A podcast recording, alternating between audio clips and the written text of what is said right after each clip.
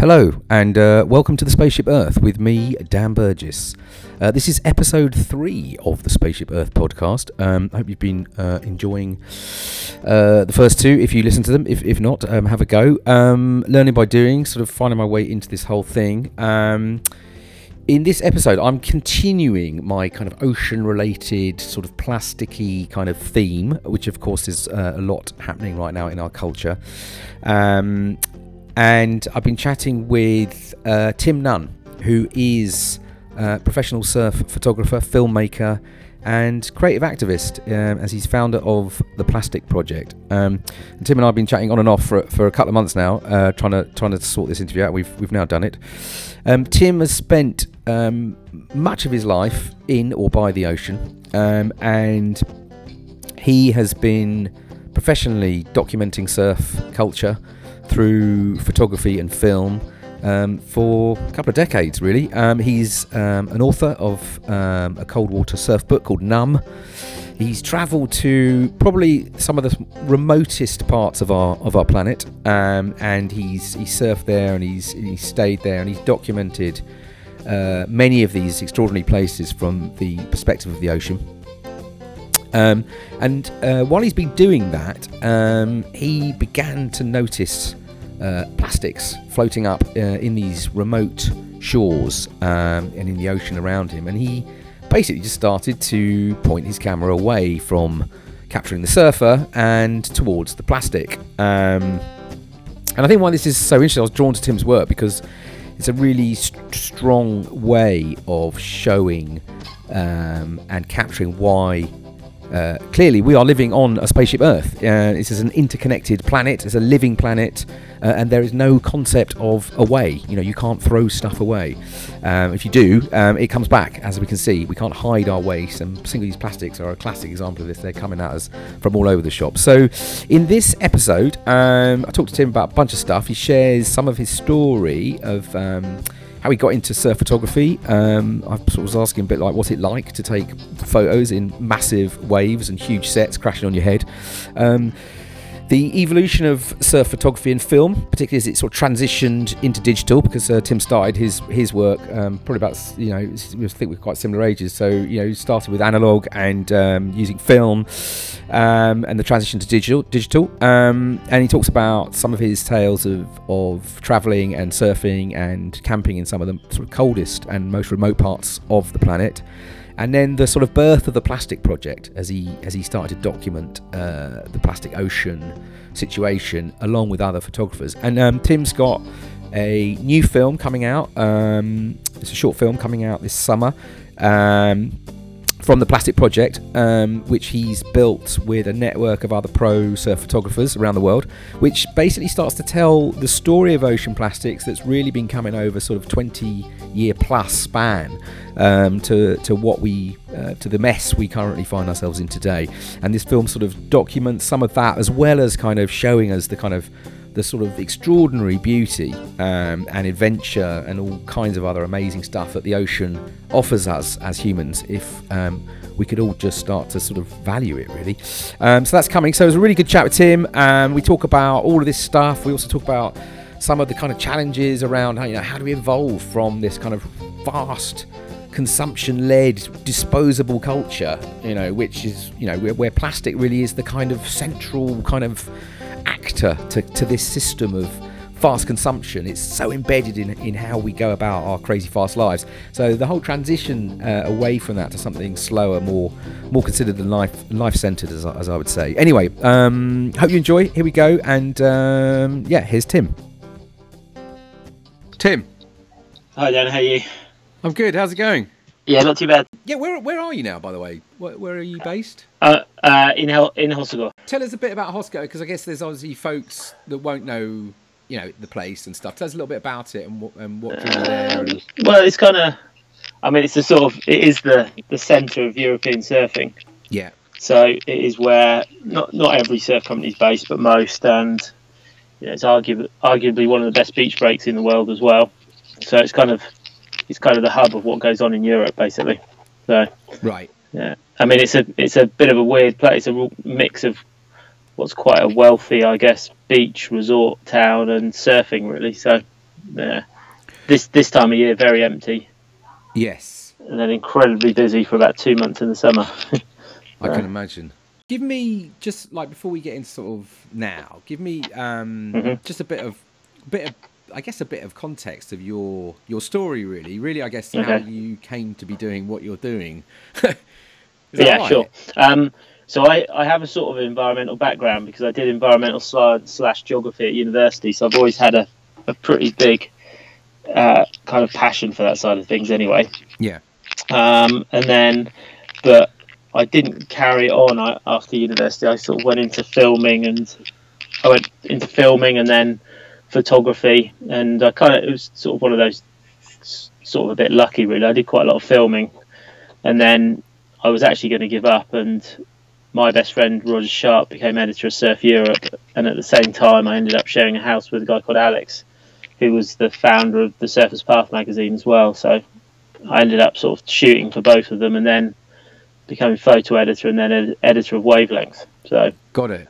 And So, you, yeah, did you sort of how- already? I mean, tell us about your, your connection to the ocean. That was that already there? And tell me about. Oh that. yeah, yeah. I mean, it was to- absolutely there because I, I literally grew up on one of the Norfolk Broads, and so I sort of sailed windsurf from a very young age and done a lot of um, kind of dinghy sailing on, on the sea, and then I got into even up in Norfolk we surfed quite a bit from a young age. So yeah, I had a pretty pretty solid sort of connection to the ocean and water from the word go. Yeah, Yeah. It was, there was always going to be some kind of I chose go. I chose to go to Aberystwyth University because they had a sailing club and there was surf there. It wasn't based on academic, anything right. academic, that sort of thing. So So you you, So- you effectively have been shaped by the environment. yes, yeah, yeah. So yeah, I've never been very far away yeah. from the ocean, apart from a six-month stint in Milton Keynes. I've always lived right by the sea.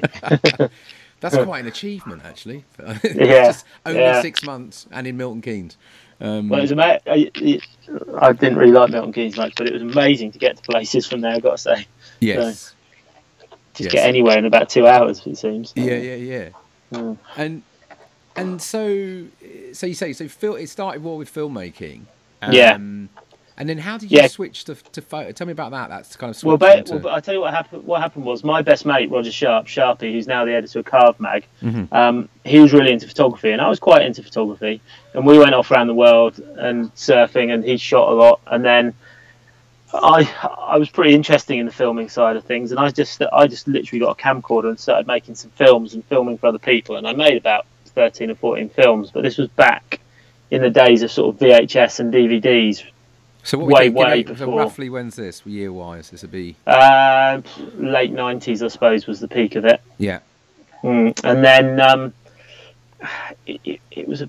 It, people probably wouldn't understand it now, but then it was a laborious and time. It, you you essentially film for a year and then put a film out, or ma- or maybe if you you really planned when you could do one in six months, and then you put a film out, then you had to travel with it and promote it, and you so, you you know you physically mail ordered things. It wasn't like you film for a few days and put it straight onto Vimeo or something. That and it was actually it was a lot of investment.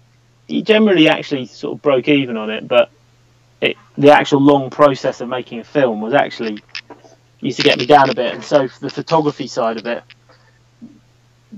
kind of, it was a mixture of um, Alex and Sharpie getting me into telling me you need to start shooting because there weren't there wasn't many people shooting in England at the time yeah, and also it was part of it that when you did a photography project, you literally went and you shot something for a week or two, and you created something out of it. And I liked the fact that you could then, you know, you could- so you created something in a couple of weeks and it was out there rather than spending a whole a Yeah. whole year doing something basically. yeah, So, yeah. So you, you you could you could basically get stuff out into the world a lot. That's faster. right. Yeah, yeah. But but even then, I guess even uh, from you know, you're still talking having to develop photos and Yeah, absolutely. I mean, it still started off with um, it was all film to start with. yeah, I mean, I was, I was,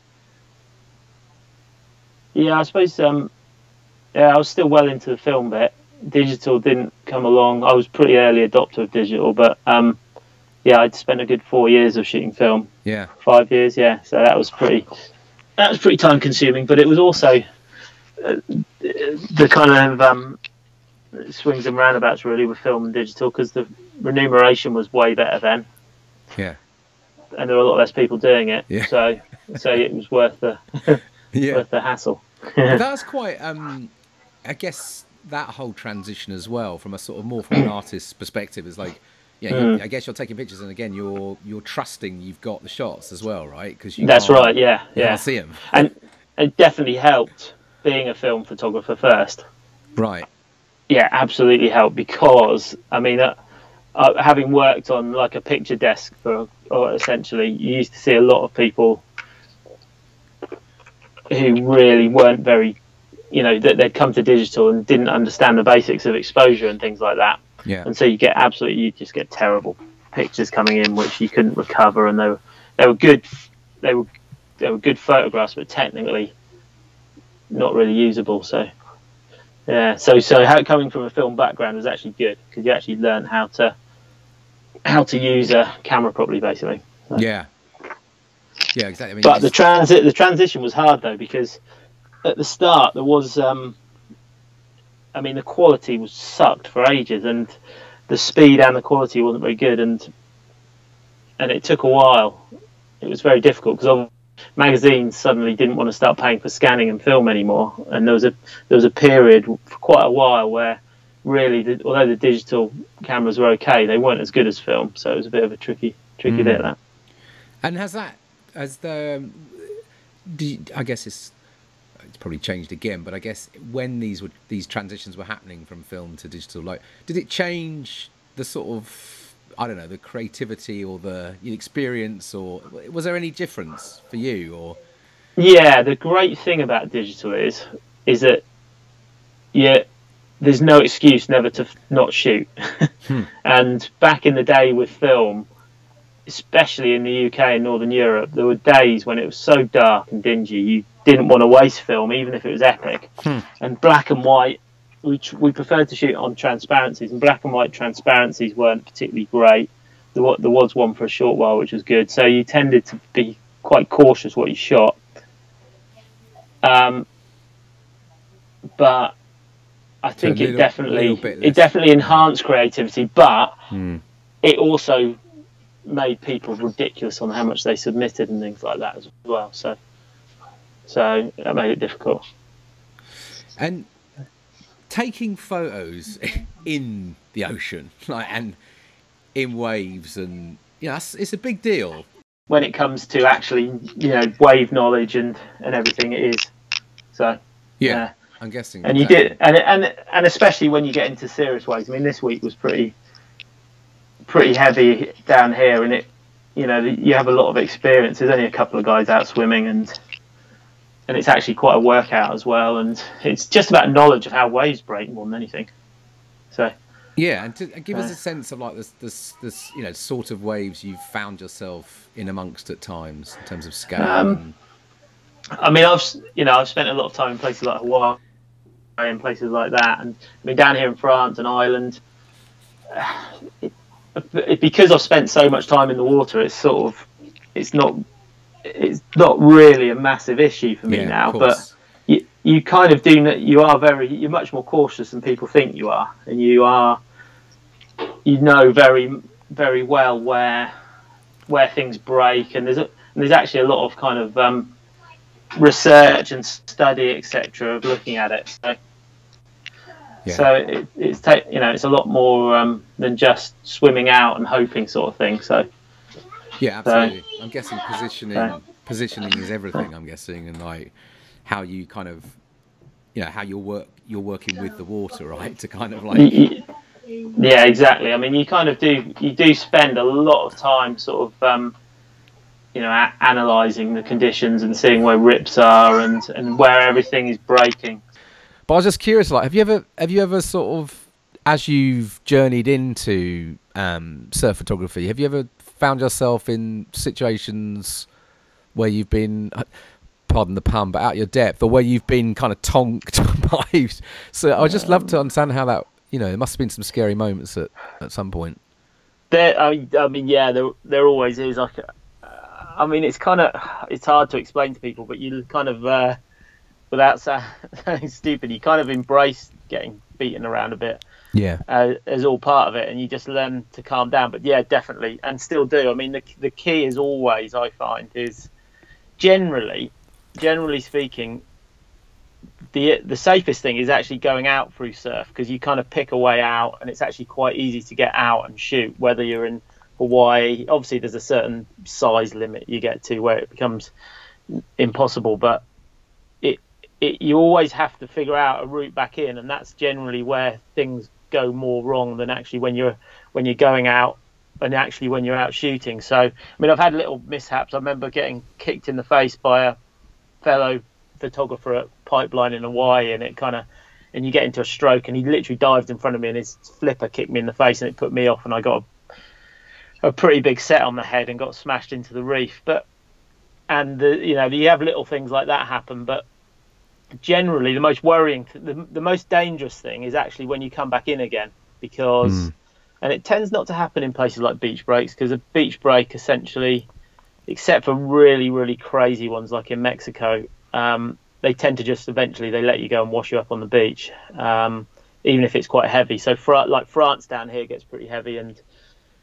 Generally, as long as you're sensible, you can just sprint in and body surf smaller ones in, no matter how big it is places like Mexico are different because they they're just another level of heaviness really. But the this I guess the sketchiest moments are not not so much when you're getting smashed up by waves necessarily, but if you've been shooting in the water for three or four hours somewhere cold like Scotland or Ireland, and then you have to come in and you have to kind of have your exit exit route quite well planned, and it's something uh, it's the only time it's the only times I've ever ever had to help other photographers really who are less experienced whereby they haven't figured out an exit route after the surf and you get tired and then you can't get in very easily so Mm.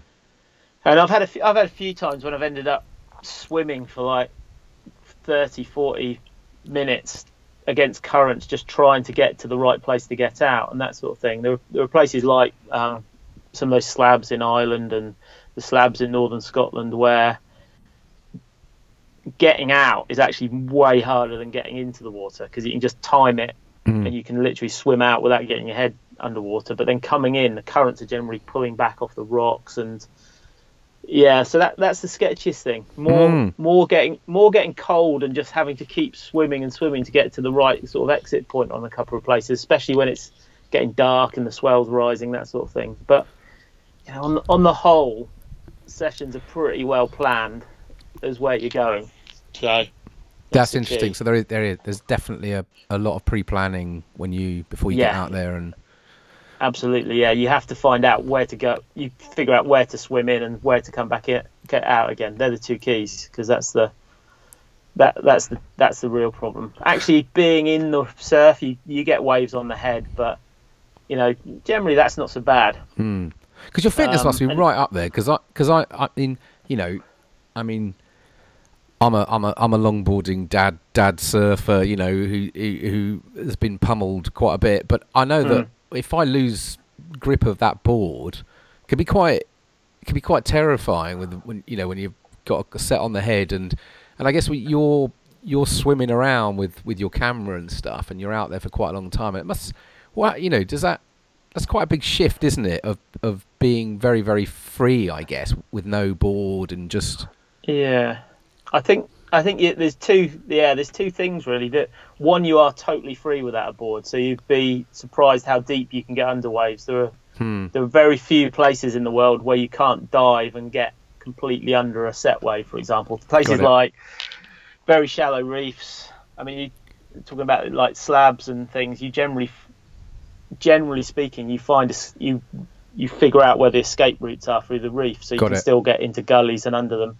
There, there are places like Mexico, like Puerto Escondido, and places like that where you just if you get caught inside, you get annihilated. But yeah, um, as simple as that. But so you, so you have a freedom to be able to dive under sets, but on the flip side, you when you're swimming, you do not have the same speed as a board as being on a board does. So if you spot a bigger set coming, you know suddenly a surfer's made.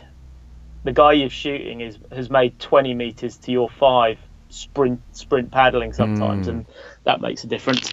Um, but you know what? After the initial like swim out, you kind of it's about sort of just treading water and um, you know you obviously got swim got fins on. I mean, yeah, yeah, fins. wi- without I mean I whenever I lose often you know now and again one gets sucked off or snaps Hmm. and um, yeah then that becomes a nightmare swimming with a camera and no swim fins even with just one swim fin it's harder so they they are the most critical thing really I think so Amazing. I mean, when, when you, you know, when I watch, you know, you, you watch film and you see photographers, you know, right under the wave, um, getting those shots. I mean, it's a fine line. It looks like a real fine line between capturing and you know remaining um, in one piece or getting completely nailed. Yeah, um, yeah, it is, and you just you generally the thing that the thing that surfers and generally people don't realise is is that when you're in the water, you really feel the motion of a wave, and so as long as you're not actually caught inside, because you kind of got that circular energy of a Yeah. wave breaking, yeah. It kind of sucks you through it naturally. Mm. So you, you have to really screw up to get sucked over the Yeah. falls or or hit someone really, because the, the wave naturally naturally does, but you kind of have to get used to that. Yeah. It's Um, time in the water, I guess. Yeah, yeah, but it is a fine line. You, generally speaking, I, you know, when you're shooting those close proximity surfs with a fisheye, generally you're shooting with either guys you actually know and are working with, or in the case of somewhere like, you know, Hawaii when there's loads of pros, or you, you're shooting with pro surfers who are, they're they are not that aware of you, but they know how to work with photographers and that kind of thing, so they know Yeah. if There's an, someone's there, and, an that, and that kind of helps. I mean, Yeah. the, what the one of the most dangerous things is to swim out amongst a bunch of normal surfers with a fisheye lens, trying to get close to them because you know both of you, both neither of you know what the other one's going to do. So, yeah. Got it. yeah. So, Amazing. So, um, back to that story. You you released um, the book Numb. yeah. Tell, tell me about that and why why was that? Um, well, myself and Ian Battrick, who's a surfer at the time, and um, and as well as a and somebody came along as well, a guy called Timmy Turner in California. We kind of we'd done all these cold water trips, and we wrote about them all in magazines, and we we, we fortuitously sort of put together a book really, and it was. And we wanted to do something which was quite, you know, told the real story, which wasn't kind of um, watered down in magazines or sensationalized or anything like that and Mm. and we just wanted to show the whole kind of thing and it was it was fortuitous on a number of levels one we we put the book together a good friend of mine designed it um and we wanted just to make a really special coffee table book out of it and what sort of places had you had you been to? T- tell us about these places that you. so you basically visited. yeah what we did was kind of ahead of our time a little bit Yeah, with because this was the when cold this would be. um, I mean, I guess they started in the late '90s, but really from about 2003 to about 2012. Mm. And we we'd already spent a lot of time in Ireland, which actually wasn't in the book, but um, then a lot of time up in Scotland, Iceland, Norway, and Canada. And what we wanted to do was just to get more and more remote. We'd spent a lot of time in the tropics and seeing it getting overcrowded, so we wanted to get as isolated as possible. So it was, And- it was that we- the, the the remote isolation was what drove you to those places. Yeah, it was really, and it's kind, you know, it's part of that adventure side, but it's the remote isolation, and we did it on an absolute shoestring all the time as well, just sleeping rough, and that kind of was all part of it. Hmm. And and we literally went. We started in Scotland, the outer islands of Scotland, Orkney and the Hebrides. Um, we we did spend quite a lot of time in Ian's van up in Norway. We did loads of trips exploring Iceland, and we kind of the first couple we- there was virtually nobody surfing there, and we got pretty wild up there. We we wanted to find a real wilderness, and through Timmy Turner, we got introduced to the Bruhwiler brothers in Vancouver Island Right. and and eventually that was kind of the the climax, if you like, of the book and everything, because they actually took us out about I think it was about four hours from civilization, just dropped us for six weeks in the wilderness, um, and and we literally just no no contact, no way of getting in contact with people, and we What was we that kinda like? lived with bears a bit and of surreal? stuff, and yeah, oh, it was amazing. It was you, it's very odd when you kind of phone up and say goodbye to, I, you know, I said, oh, I'll speak to you in six weeks to my wife, and there's, there literally is, once you're there, that's it. Even a radio, you don't even if there's real big trouble, we would have had to have paddled out and radioed somehow. I think so. Um, and you go in with some provisions. We caught fish as well, and we had a little camp next to this wave. It's a really good wave as well. Mm-hmm. And yeah, that was it. And just live day to day like that. And we only probably had five or six days of real good surf as well. So, um, and it was just good. It was good seeing li- living totally, totally off the grid. There was no way we could get in contact with anyone. Um, you know, we we dealt with bears every day, and there were um, mountain lions and wolves and all sorts of things like that. So it was, yeah, it was a pretty awesome experience. I, I take it for granted a bit that it happened, but yeah, but yeah. So. Did you did you feel? Because I I know there's um, you know I can't remember, who, but they talk about you know when we we've got about three days of culture in us or something like that. I think I heard the phrase. Mm. You know, if you sort of remove yourself from, you know, our civilization, so to speak. Yeah and you know apparently it take you know it's about it's about three days or so of kind of disconnection and you're sort of you're entering a, a sort of different sort of way of being i guess a different mm. sort of way of feeling and sensing the world. Did you does it did it six weeks that's a big amount of time. Did you have moments where you felt you know that you were really really kind of looking at the world differently? Yeah you realize you do, you do very quickly realize that the, you know what you're out there and the way you're living is probably the way you know humans as a species are designed to live hmm. and and you are you break the day up into actually doing stuff to live hmm. a, if you see what i mean so you hmm. know we we did bring in supplies and things like that but we we caught a lot of fish when when it was calm enough and fish for salmon in the rivers and and that sort of thing as well and and and you do very quickly realise how pointless a lot of things that we get trapped with, and and also I I always think that it, it's almost like we're trying to replace the feeling of really living with things because you know I I think it was almost like the best way I can liken it is is being in a real life kind of computer game for mm. people who've never been in the wilderness in that mm. you actually have to do stuff to to survive every day. You're not mm. going to die, but you know you actually have to complete tasks every day to actually do things which in you know when you're when you're at home you don't really. Yeah you just press yeah, buttons and turn taps you press buttons and... and... yeah you can phone up takeaway and that sort of thing. Here it was like you got to keep that fire going. If the fire goes out you get cold things don't dry you can't have nothing to cook on. So that becomes a constant mission to keep that fire going. And at night if you haven't got a good fire going bears come into camp and all that sort of thing. And and you also very quickly realise when you first see a full-grown black bear exactly how you know relevant you are as a species in some respects because they're so powerful and huge and masters of their own environment and it's like holy shit. So so yeah i, I don't know. I don't it, I, I guess because we were we knew we were coming out at the end of it. Yeah. I mean, uh, Ian and another guy, Eric, stayed longer, and they ended up having to hunt for everything by then. They'd run out of supplies, wow. and they were like, you know, they were they were hunting for stuff. But it, it kind of, you know, it it, it certainly um, makes it makes you realise what it made me realise more what we're losing. Hmm.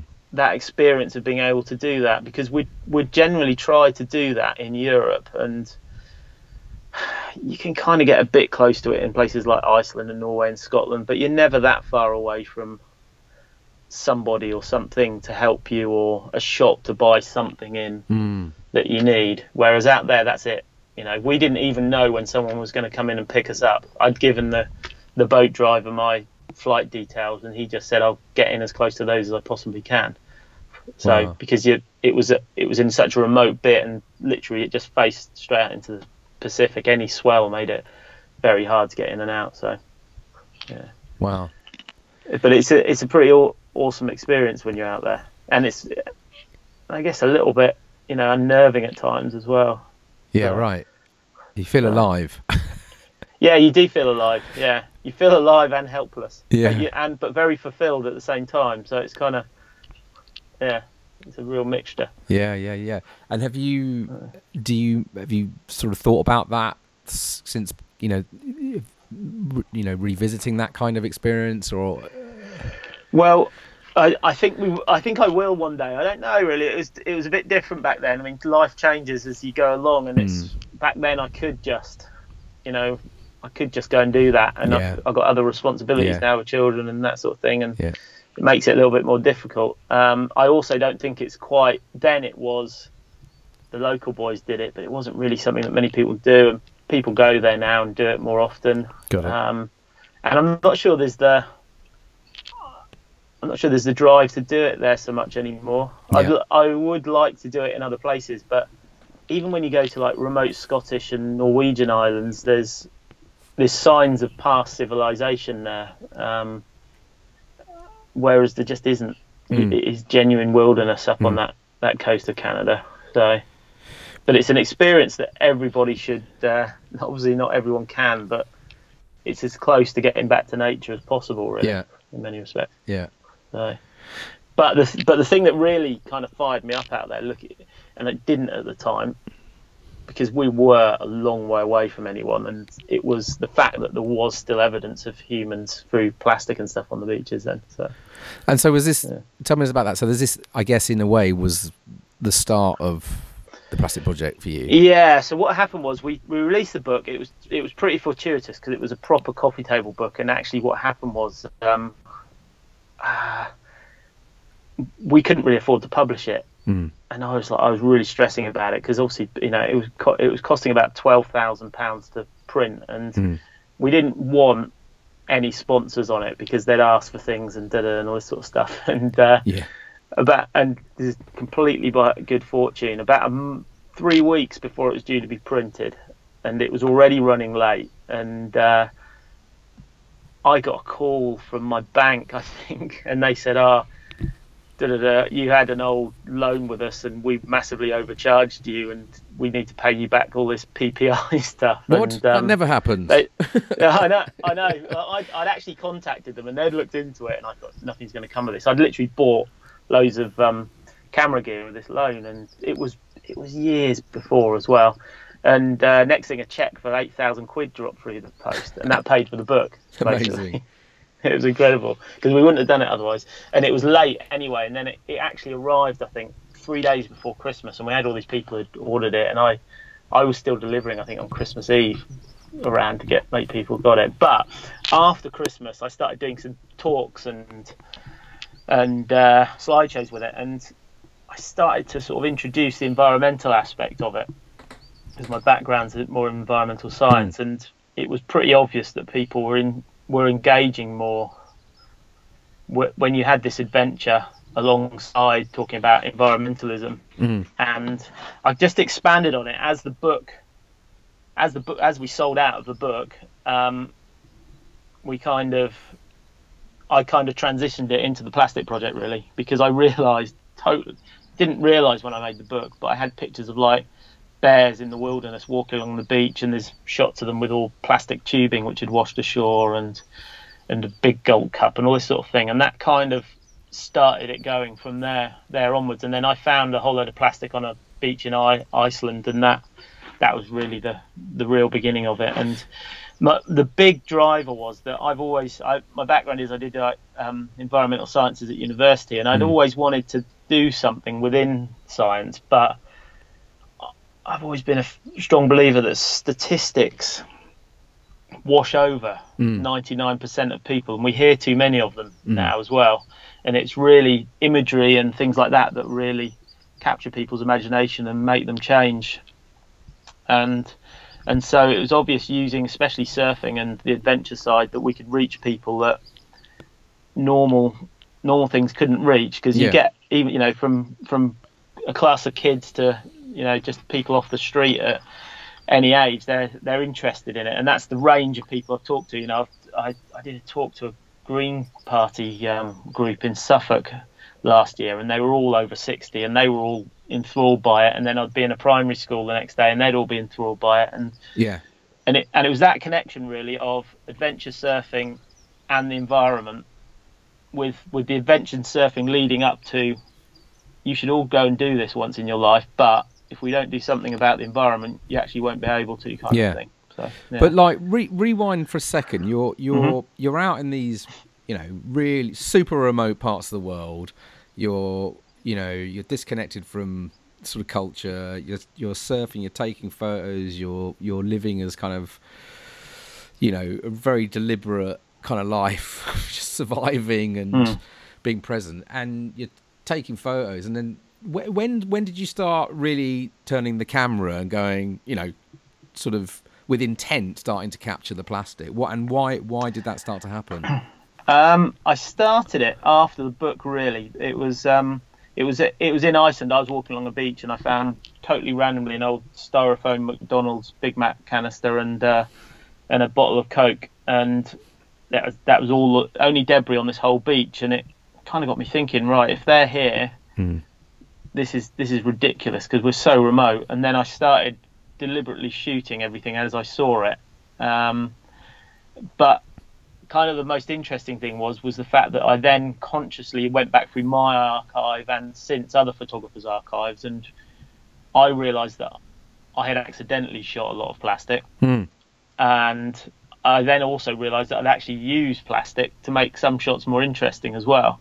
So I, I had shots where there were like washed up fishing nets I'd used as a foreground to make a shot more interesting, all this sort of stuff. So uh, it it kind of made me look back through my archive and then then shoot it as well. So we shoot it very deliberately, and I think all the other photographers I talk to now have, you know, especially in this Instagram age. Um, uh, I'm good. I'm good friends with um, Chris Burkard, who's obviously ginormous in Mm. the social media world as a Mm. photographer, and it, he's kind of he him and people like him and me. You know, we we kind of put shots up to inspire and help brands inspire people and all that sort of thing Yeah.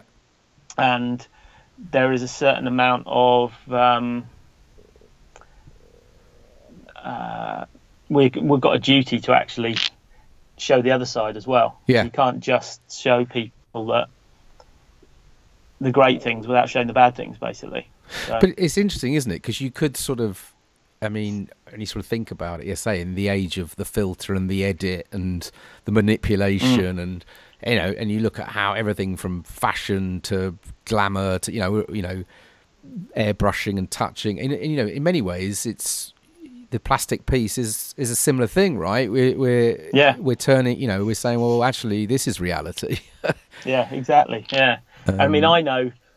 I mean, Chris Chris has just sent me a whole load of shots for the film, and and it's really interesting because he's got shots of some waves which you people will have seen on Instagram where he's cropped out the rubbish, Hmm.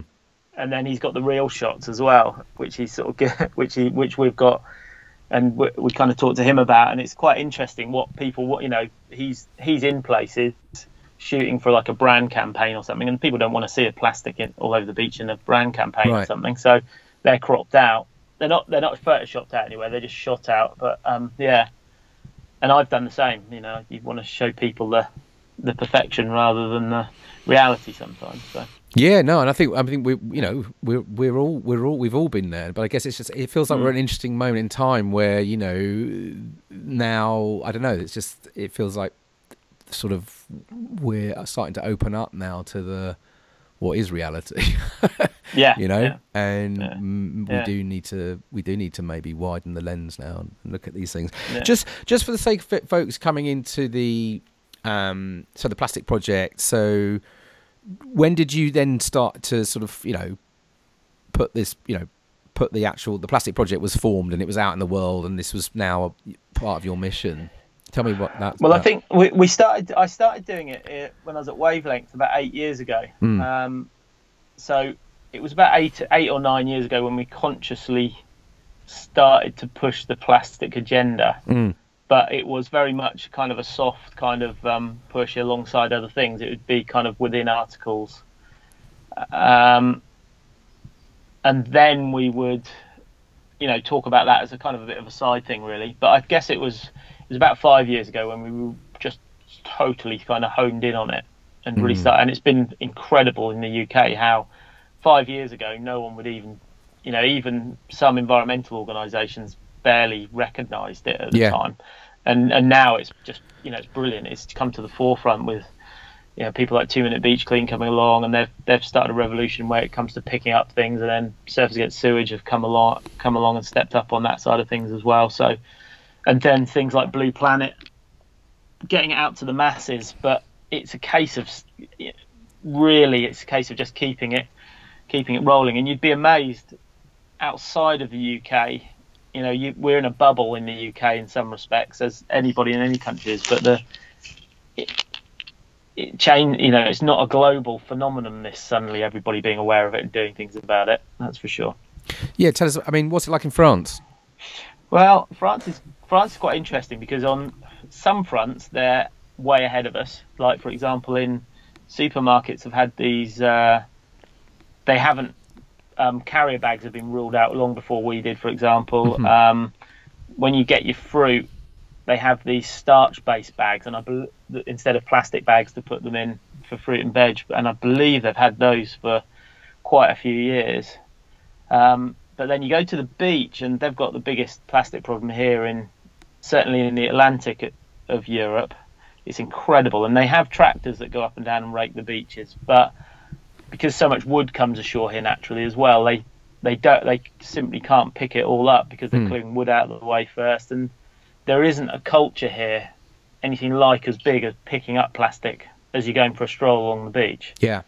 There are guys who are doing it, but it is certainly nowhere near as noticeable. So Yeah, I can remember down in um, near Biarritz a couple of years ago. And my, my, me and my daughters were doing some minute beach cleans, but people were looking at us quite strangely. Yeah, exactly. Yeah, Um, people think I'm very odd. Yeah. so everyone here is picking up driftwood for their fires, and that, and you know it just doesn't happen yeah. for anything else. So So what? Um, you know, obviously, as you said, like the uh, you know the the the plastics piece, the single use plastics and the ocean plastics. It's last few last sort of couple of years, but last you know even six months, I guess. It's just the energy and noise is is you know really raising in the UK. Um, yeah, I guess there's lots of ways to kind of look at this problem, but there's it's interesting. You know, I've seen. Um, it feels to me that one area that I'm quite interested in is is that it's the plastics pollution piece is sort of opening the door at least to some bigger conversations about how we Mm. live. You know, Yeah. um, that I that I haven't seen any other issue being able to do. Um, no, you know what I mean? Like climate change, all these kind of Definitely, things. yeah. Always kind of hard for Mhm. people. But it, it feels like the the plastics um, uh, issue is you know potentially a gateway to some some bigger questions. I think a lot of people on the grassroots, on the edges, have you know been really happy to see that starting to happen. Does it, would, do you think that's something in that? Oh, definitely. And I think, I mean, I, I, it's made my whole family reassess on how we live, and we try and live as pla- certainly single-use plastic free, but Mm. as plastic free as possible. And it and it is hard, and you suddenly realise how much energy is going into producing things that we don't really need, and how hard it is to change your way of life to actually deal with it as well. And Mm. but I know for a fact that I know a lot of people who are trying to face up to that, and and it. I don't think there's enough people looking at it. It hasn't reached enough people really, but I definitely think it's it's making more and more people think about how you know we all live as a it, and not take for granted all the resources we have. Yeah. People treat them as finite, uh, as um, you know, infinite resources Yeah. when they're not. Yeah. So I think that's the the big thing. But having said that, I still think it's nowhere near enough. I mean, you still Yeah, It's what do you not- what does what what does good look like for you? Like where where would you where do you hope we get to? What sort of things need to happen? Well, I think, I, I mean, it, I think all single-use plastics, which are non-essential, have to go. Mhm. Eventually, they have to. Now, pla- plastic shouldn't be completely, um, you know, taken out of the equation by everything. There are things Sure. which it's essential for, and Yeah. there are things which last a long time. I mean, pretty much every bit of transport we use has plastic in, and Yeah. it, it, we wouldn't be able to use it without plastic because of weight and convenience. But It's complex as well, isn't it? Because there's some there's some foodstuffs, for instance, that are sort of you know plastic is plastic wrapping helps that Yeah. thing last for longer, and then you're it's a complex Exactly. system, right? Food waste, plastic Yeah. waste, all this stuff. Yeah. Yeah. I mean, there's a big there's a big issue because I try and buy everything organic um, down here, and if if you want anything organic in a supermarket in France, it's almost always wrapped in plastic because organic food doesn't last as long as Yeah. um, other food, and thus the plastic helps it last longer. And so it's a real complicated one. And we actually now shop at an actual um, like dedicated fruit and veg store uh, Yeah. here, which is you know all paper bags, all organic. But the problem is with things like that is because not so many people do it. I, it adds ten euro a week onto a grocery bill, and yeah, we we can just about afford to deal with that every week, and we want to, and we'll cut down. But you know, a lot of people, you know, that probably adds up to about forty euro, forty pounds a month extra on your grocery bills a month, Mm. which people can't afford to do. So that's one of the biggest issues I think we face is actually the expense of being plastic free in single use things is, you know, hurts everybody, and that- and it, you know, that's difficult. And I think we look at things like um, I think the the kind of the rise in co- uh, takeaway coffee, which mm. you know because of the cafe culture down here, you do not see Starbucks and Costa Coffee and all that sort of thing Yeah. where people sit down and have a cup of coffee in a in a cafe. Um, but takeaway cups and things like that, there are alternatives to them. yeah. Well, it's um, bonkers. I was in which um, exist. I was in um, I was in Pret a Manger last week up in in London, um, and the the shift to um, you know keep cups and reusable Mm. cups is is happening. Re- well, it seems to be happening really fast. I was chatting to the guy. Yeah. I was literally looking, and pretty much everybody who was in the queue at eight thirty in the morning had a had a reusable cup. Um, Yeah, and I was saying yeah. to him, "This is, you know, this is, seems like it's really happening fast." He was like, "It's crazy." He said, "It's really, Mm. really gaining traction." I mean, it helps when your coffee's fifty p cheaper. Um, Yeah. If you bring your own cup. Um, but it's it's it's it's, it's quite interesting 'cause it's quite it's slightly uncomfortable, you know, because it's kind of messy with your cup. I've got mine in a plastic bag, and you you sort of have to scrabble around for it in the queue, and and Yeah. it sort of goes against the kind of slick, fast, you know, consumerist Yeah, exactly. kind of Yeah, culture yeah. that we've been part of. you know, but it's quite I don't know, it's something quite nice about it. I think. Um, Yeah, I think I mean I, that's definitely going in the right directions. I can remember when we started making the film a couple of years ago, we sat down and talked to um, one of the cup suppliers who supply all of Starbucks cups, um, and they had an alternative to one which had plastic in it, but and the cost I, I can't remember off the top of my head. The cost per cup was infinitesimally small, but when you added it up to how many cups they sell every year, mm, it was actually a, you know it was in the millions. It Mm. would cost more for Mm. Starbucks to go to this sort of cup, and but it was still very small per cup they could charge to do it. But um, so the options are there. It's a case of you know there's a there's a business angles to it, and and, really I think it's going to be consumer power that gets these places to Yeah. change. I think legislation is is good. But I think legislation without consumer power behind it is is useless, really. So But it, it, it is, as I say, I think there is, it is, it is. There's something beyond the single use, isn't it? Because it is, Mm. it is a shift of, of, of, you know, there is a shift in of of how we how we behave, how we live, because they're always on, Yeah. always on demand. Everything, you know, I want this. I'm moving fast. I want this. I want to buy that. I want to be this. You know, that's that's a little bit what this is all about, isn't it? Because we Definitely. I mean, I, I mean, one thing about living down here in France is that, you know, I, I worked in, I, I, I used to live in Cornwall for a while and worked in Cornwall, and then I, I worked for a little while in the city for a magazine up there, Mm. and uh, and literally lunch was quickly run out, grab something, which was inevitably in packaging, or you had your own packed lunch with you and you ate it whilst you eat. Whereas Mm. here, it's very much, there's a two-hour lunch break. Let's go and sit down and have something. Yeah, so, right. and and immediately because of that lifestyle, there isn't all of that um, single-use plastic. Because I mean, I I wouldn't know, for example, around here where to go for like a pre-packed sandwich.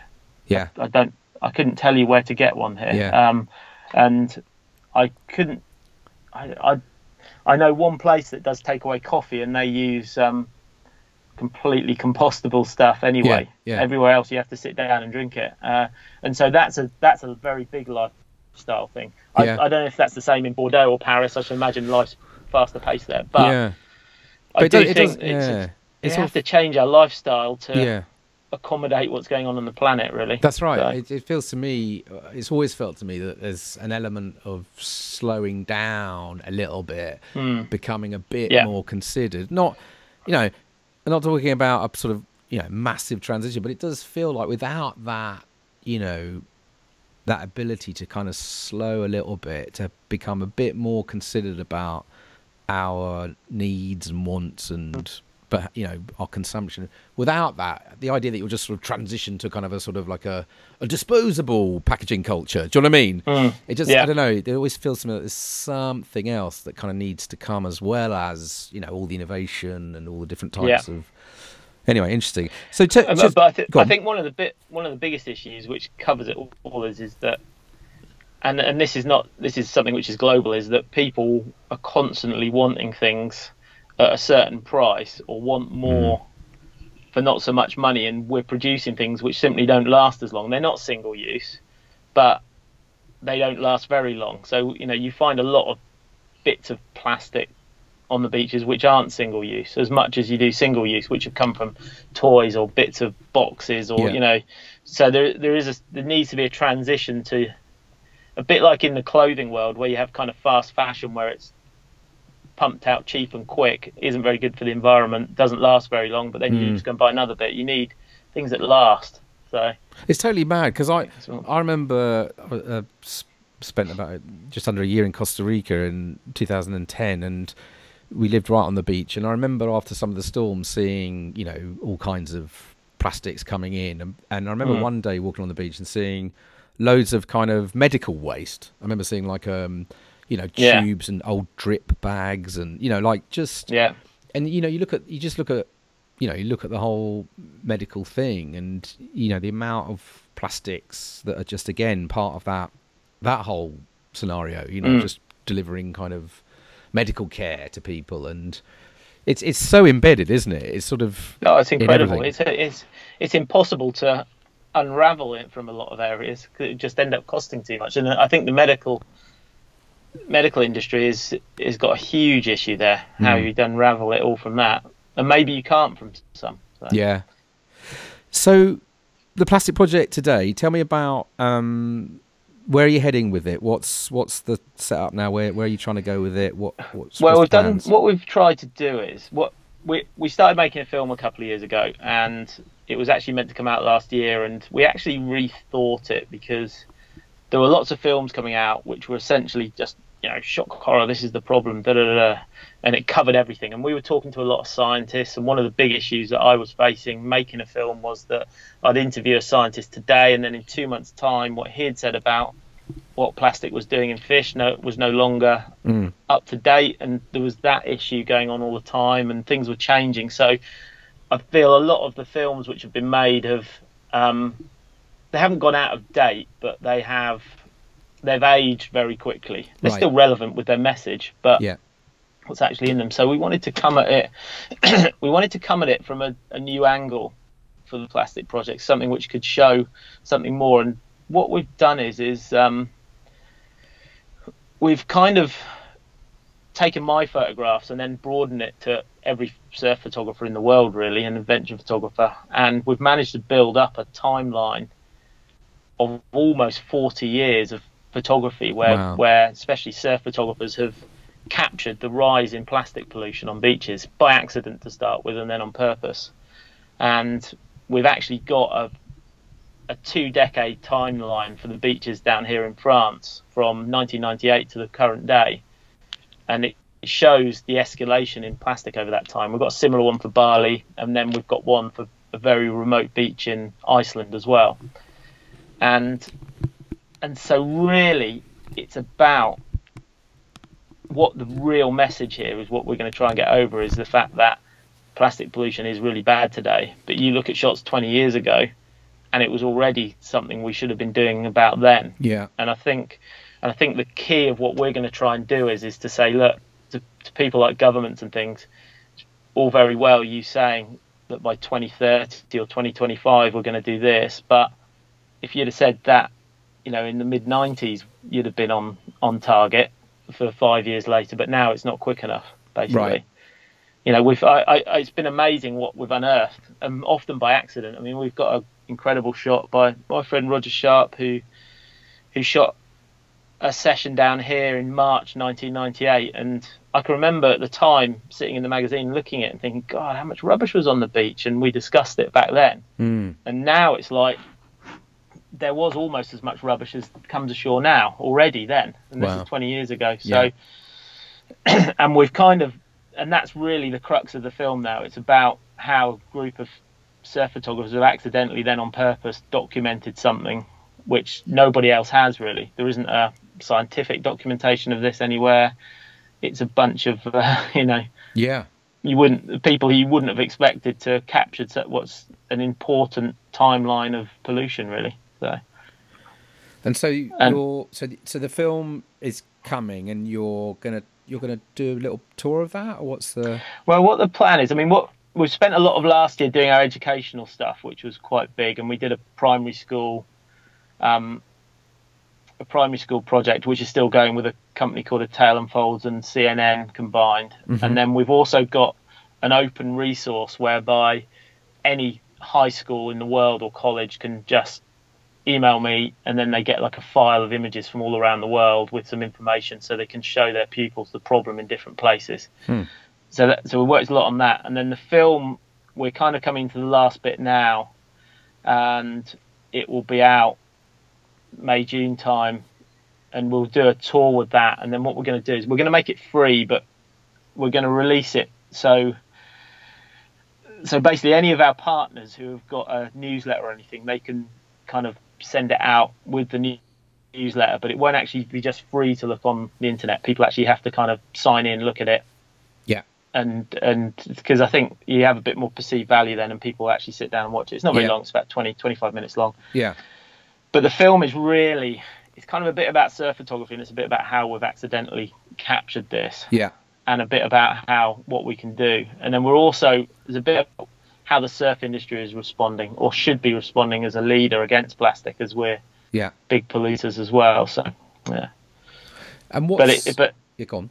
no go on sorry no, go No. I was just saying what um what's what's the ask or the invitation to people? What would you love like to see happen now with the plastic project and Um, I mean, I think I, I think what we're trying to do is is actually the the future of the project is to inspire people to get out into the environment for the right reasons, and then do something whilst they're there to help the environment. Mm. It's the whole adventure with purpose angle of it. It's very much you can go out and document something going wrong whilst you're on an adventure, or actually go out and do something whilst you're on an adventure, or or become part of an adventure which is going to do something. Mm. For example, because I, I think it's it's still very very much a case of we want people to go out and experience what's out there wild or as close to wild as you can get because Yeah. that's the only way people will actually appreciate what we've got. Um, so that's still the key very much so. But i think the the real aim is just to make people realize what's really going wrong and inspire them to get out and try and do something even if it spreads to the next person that they know and like that. So And there's a lot of um, there's a lot of like companies starting to kind of engage with the pollution issue, um, Hmm. which is kind of interesting. As someone that uh, I've sort of spent years of my career trying to work working with with brands and helping them sell Yeah. shit by associating themselves with culture. Um, and and and you know, there's signs of companies leaning into the pollution problem, and it's you know, pollution. You could say it's becoming an engagement. It's it's starting to engage. With. Yeah. So how do you feel about all that? About you know, and what what would you would you work with? For instance, would you work with a, a, a what you would class as a currently as a polluter if they were seeking to? it's a difficult it's Yeah. a difficult one it depends what they're trying to do i mean i um, one of our big supporters of what i've done is um, Surfdome who are obviously a huge retailer and i was quite standoffish when we first talked and then their sustainability manager was look like look this is what we're doing and they've removed i've forgotten how many tons of plastic out of their yeah. packaging and supply chain is huge and they're now because they've removed it they're now influencing the rest of the industry who Yeah. send them stuff to sell so that's one interesting angle of a company which was certainly a polluter that have actually positively changed. I I could never. Uh, There are there are things like drinks manufacturers who, you know, going to recycle plastic water bottles. Well, you know, that's that's that for me is not solving the problem because those plastic water bottles are still got the potential to go into the ocean. It should be looking at a way of replacing the plastic in it completely. Yeah. Um, so it's very difficult. It depends exactly how they're trying to tackle it. I mean, I know Coca-Cola sponsor one of the cleanup groups in Ireland, and I find that quite hypocritical in some ways because the one thing you always find on any beach wherever I've been is a product made by Coca-Cola, and whilst you know when I've tried to interview them, they'll always argue till they're blue in the face it wasn't their fault. They actually do have the money and the power to do something about it. They could just go back to glass bottles, Yeah. for example. I know there's there's economic and environmental implications in that as well, so it's not Yeah. straightforward. But so it's very difficult. But then you have got people like um, Lego, for example, and I know for several years they've been working on getting rid of plastic, and Yeah. they're getting very close to it now. Um, so it's quite and interesting. The same tech they're using is the same tech that's going to end up in surfboard blanks as well. Same Right. um, sugarcane based plastic. So it, it, it's difficult though because you can't sell out to a polluter to help them cover their pollution, Sure. basically. I guess it's interesting, isn't it? Yeah. Because we're sort of in this this we're living in this moment of time Mm. where you've got all this kind of pollution in the ocean and more of it every single day, microplastics making its way in Mm. to the system. So you've got on one hand you've got this kind of cleanup, this sort of huge cleanup that needs to go on, and on the other hand you've got this kind of you want to see everyone kind of innovating really fast their way out of it so that you know we're putting the brakes on the pollution actually reaching Mm. these places and also then you know systems to help capture better recycling on land and so you've got all these different dimensions i guess that are all all needed so where yeah i guess But I it- yeah it- go on Yeah, it is difficult as well. I mean, go, yeah, because the the biggest issue I face, and I know a lot of other groups like me face, is that really we don't actually have any money yeah to actually course. go out, you know, and and the people with money are often the polluters, and it's like, right, yeah yeah. How do you, how do you deal with that? Because I'd love to be able to like, you know, send this film to every school on the planet, but to actually make the time, and it's possible, but to make the time to do it and to yeah. get it all sorted costs money, and you know, the, actually getting that money is is really really hard, yeah. And that that's the yeah that's the you know the juggling of it all. yeah yeah no front. absolutely absolutely So. um interesting times Yeah, yeah. I mean, things are going to have to change. I mean, the the water bottle and sort of soft drinks world is possibly the the most incredible area which has to change, yeah and that, and it's going to be the most difficult to change because it's so profitable, and and it, it is. In, I don't know. There's going to have to be a design change there because they're not going to be able to get rid of plastic. Yeah I don't think it has to. Some a new product has to come along. They could all switch back to glass, but you know, I, I've I've looked into it in quite a lot of depth, and you know, glass from a weight point of view and everything, and you know, it wouldn't it wouldn't necessarily work in, in every case. So, Yeah. Yeah, it's it's it's it's a it's a it's a gnarly gnarly old problem, isn't it? Ah. Because again, you think yeah, it's a like, night, it's a nightmare. You think of the exactly just on the economics. You think of the amount of people that are, you know, employed Mm. to produce plastics and sell plastic bottles, and Yeah. you know what I mean. It's it's um, there's there's And- there's and- going to be there's going to be fallout. and the other the other yeah, Yeah, exactly. The, the other big thing is that what a lot of people don't realise is, is that plastics helps to keep the cost of our fuel down right. because that it's a, it's a great byproduct from oil Yes. and and it means that you know if plastics didn't exist and and they were extracting oil simply for fuel, it would be much more expensive. So Yeah. so it's a, yeah, it's a it's a big issue. It's Yeah. way more complicated. It's you know just ban all plastic. So Yeah, exactly. Well, as, so this, I mean, this this podcast uh, stuff that I'm doing, I'm, it's called the Spaceship Earth, and it's exactly all about that. That everything is interconnected.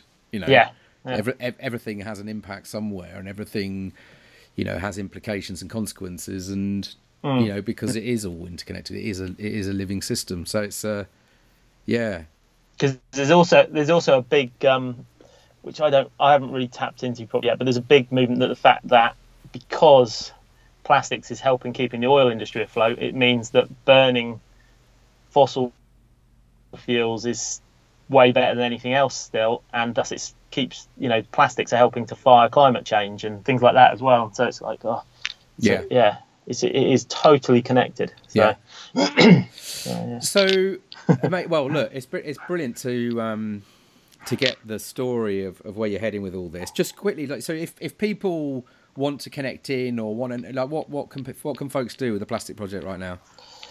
Well, I mean, come come along and follow us on the website and Instagram um, at the Plastic Project, and then you know, I, I I hope I'm going to be able to afford just to bring it to as many people as possible because the the film goes with a slideshow and a gallery and what have you, and, and that's that's really the goal. We want to have these really truly interactive and thought provoking events, which are not only you know, it's not only about plastic. You're not going to sit down and be depressed about seeing oceans full of plastic. You're going to kind of see adventure and surfing as well, and great photography, and hear from a lot of the world's great surf photographers along the way as well. So it's kind of, and and I hope that the way we're going to engage in it is going to really kind of turn people on to want to go out and have their own adventures as well. So Brilliant. Well, yeah, we'll we'll we'll we'll follow we'll follow with keen interest and see Yeah. uh, see see how it heads up. And just because the kids thing, just last thing, I guess, because I remember you talking about the schools program, where that feels like a another, um, you know, I mean, everyone everyone says. Poor, poor bloody kids. We're putting all we're putting all the change on them. it's all down Yeah. to you, kids. But um, but there is something. I mean, I did a I did a um, sign my kids' schools up to the Surfers Against Sewage Plastic Free Schools thing, Yeah, and I had to yeah. go and I had to go and do a. And the head teacher was like, "Yeah, cool, right, but you have to come and do the assembly." So I, so I went down and did, did these assemblies to 400 kids, which was slightly slightly ter- terrifying. Um, but but you know, they, when you sort of like, you know you show them pictures and you ask them like what's going on here, and you know they, they're just intuitively they're like, "This is absurd. Why, why are we doing Yeah. this?" You know? I, I think one of the big things we have to realise is, is that it's future designers who are going to design our way out of this, and they're probably the kids who are in school right now. That's that's the reality of it. You know, there's somebody sitting somewhere, probably in a I don't know, in a high school or a college, who is going to go on and I don't know, he might be a chemist or a designer or whatever, and he's going to find something which is, you know, which in ten years' time we laugh at plastic. So yeah, yeah, fascinating. so, Amazing. All right. Well, Tim, thanks so much for sharing the story of that. And um, no problem. um, yeah, and we'll we'll we'll we'll keep our eyes out for for the film and the when it lands. Yeah, thank you. Um, brilliant. So there we go. That was uh, Tim Nunn from the Plastic Project. Um, hope you enjoyed listening to Tim. He's doing some extraordinary things. Um, check it. Check out the, his work. It's um, theplastic-project.com. Um, you can find more about the film that's coming and stuff he's doing with schools and all kinds of fantastic stuff. And follow the Plastic Project on Instagram and other feeds. Um, cool. So that wraps up episode three. Um, please do uh, reach out if you've got any thoughts, questions, ideas. Love to hear from you. Um, you can get me uh, on Twitter at Dan Solo, on Instagram at Dan Solos, um, or drop me a line Dan at danburgess.earth. Um, it'd be great to hear from you. It'd be great to get any signals out there that uh, there's something in this work, uh, these uh, work. I'm not sure. Is it work? Not really. Uh, something in these podcasts that you're enjoying. It'd be fantastic. It's really um, just good to get a sign. Not that it's necessary, but it's just good to get some signs. So please do, please do. Um, you know, press like or recommend or whatever it is on the various things. You can get this on, on SoundCloud or on um, the iTunes podcast platform, and I'm trying to work out how to make it more accessible and easy. But like I say, it's learning by doing. I'm working this all out. Um, fantastic. Well, uh, yes, we'll be moving on. Next episode, we'll probably be moving away from plastics, um, possibly moving away from the oceans, although I am going to be very close to the ocean in the next couple of weeks, so there's going to be something. Anyway, uh, enjoy and uh, remember there are no uh, passengers on Spaceship Earth. We're all crew. Uh, peace and out until next time. Bye.